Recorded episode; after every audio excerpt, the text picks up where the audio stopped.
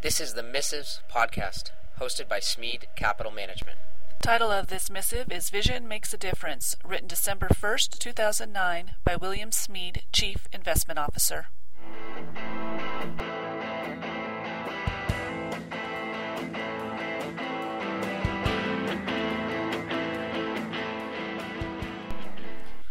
Dear fellow investors, Thanksgiving break, I read a book by Professor Thomas Sowell titled A Conflict of Visions. He explains that most of the political and economic debates of the last 300 years come down to two conflicting underlying visions of how we should operate. Understanding these visions could tell us at Smead Capital Management and you as investors where we could be going over the coming years in the markets. Sowell sees people accepting either a constrained or unconstrained vision of the future. Adam Smith's Invisible Hand and Laissez faire economics were poster children for the constrained vision. Constrained visionaries believe in respecting systems, processes, and repeated history to bring moral outcomes. They believe each person acting in their own self interest will create the most public and social good. Unconstrained visionaries believe that as human beings advance intellectually, they should expose an enlightened minority who can lead. Their leadership should have sincerity and a moral vision to benefit everyone. The unconstrained vision is best exemplified by William Godwin's Inquiry Concerning Political Justice. To Godwin, man's understanding and disposition were capable of intentionally creating social benefits Godwin regarded the intention to benefit others as being of the essence of virtue. Much of the debate and nervousness surrounding our current markets can be tied to these conflicting visions. Policymakers have used numerous Keynesian economic policy maneuvers to intervene in the markets the last 15 months. Enlightened economists seriously doubt the constrained view that individuals acting in the marketplace on their own self interest will heal our economy. Conservative economists believe lower home prices, stock prices, low interest rates, and abundant cheap labor are ingredients for a long lasting recovery.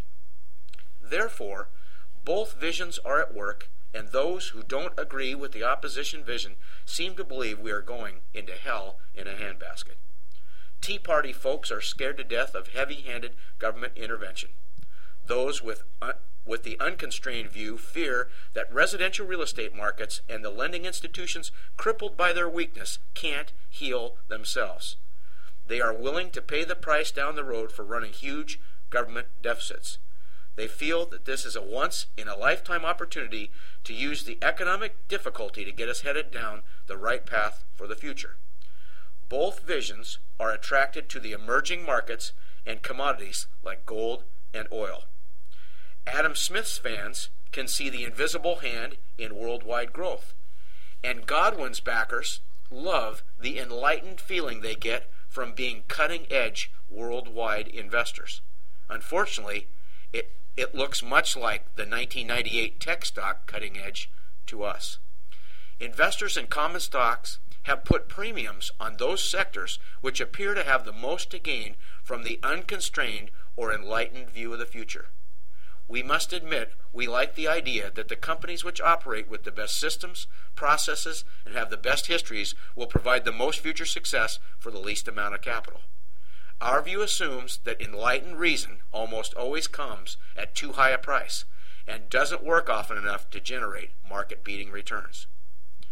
It took me the first 10 years in the investment business to learn to get away from investing by trying to predict the future and assuming that humans are getting better as they get more sophisticated.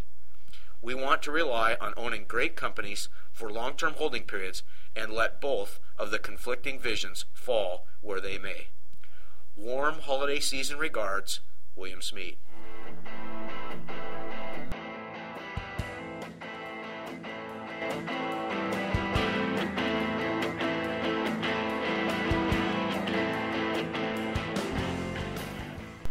The information contained in this missive represents Smead Capital Management's opinions. It should not be construed as personalized or individualized investment advice.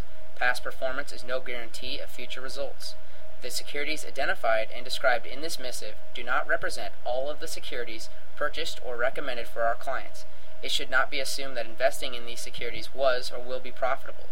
A list of all recommendations made by Smead Capital Management within the past 12 month period is available upon request. This missive and others are available at www.smeadblog.com. More information about Smead Capital Management, its products and services is available at www.smeadcap.com or at www.smeadfunds.com.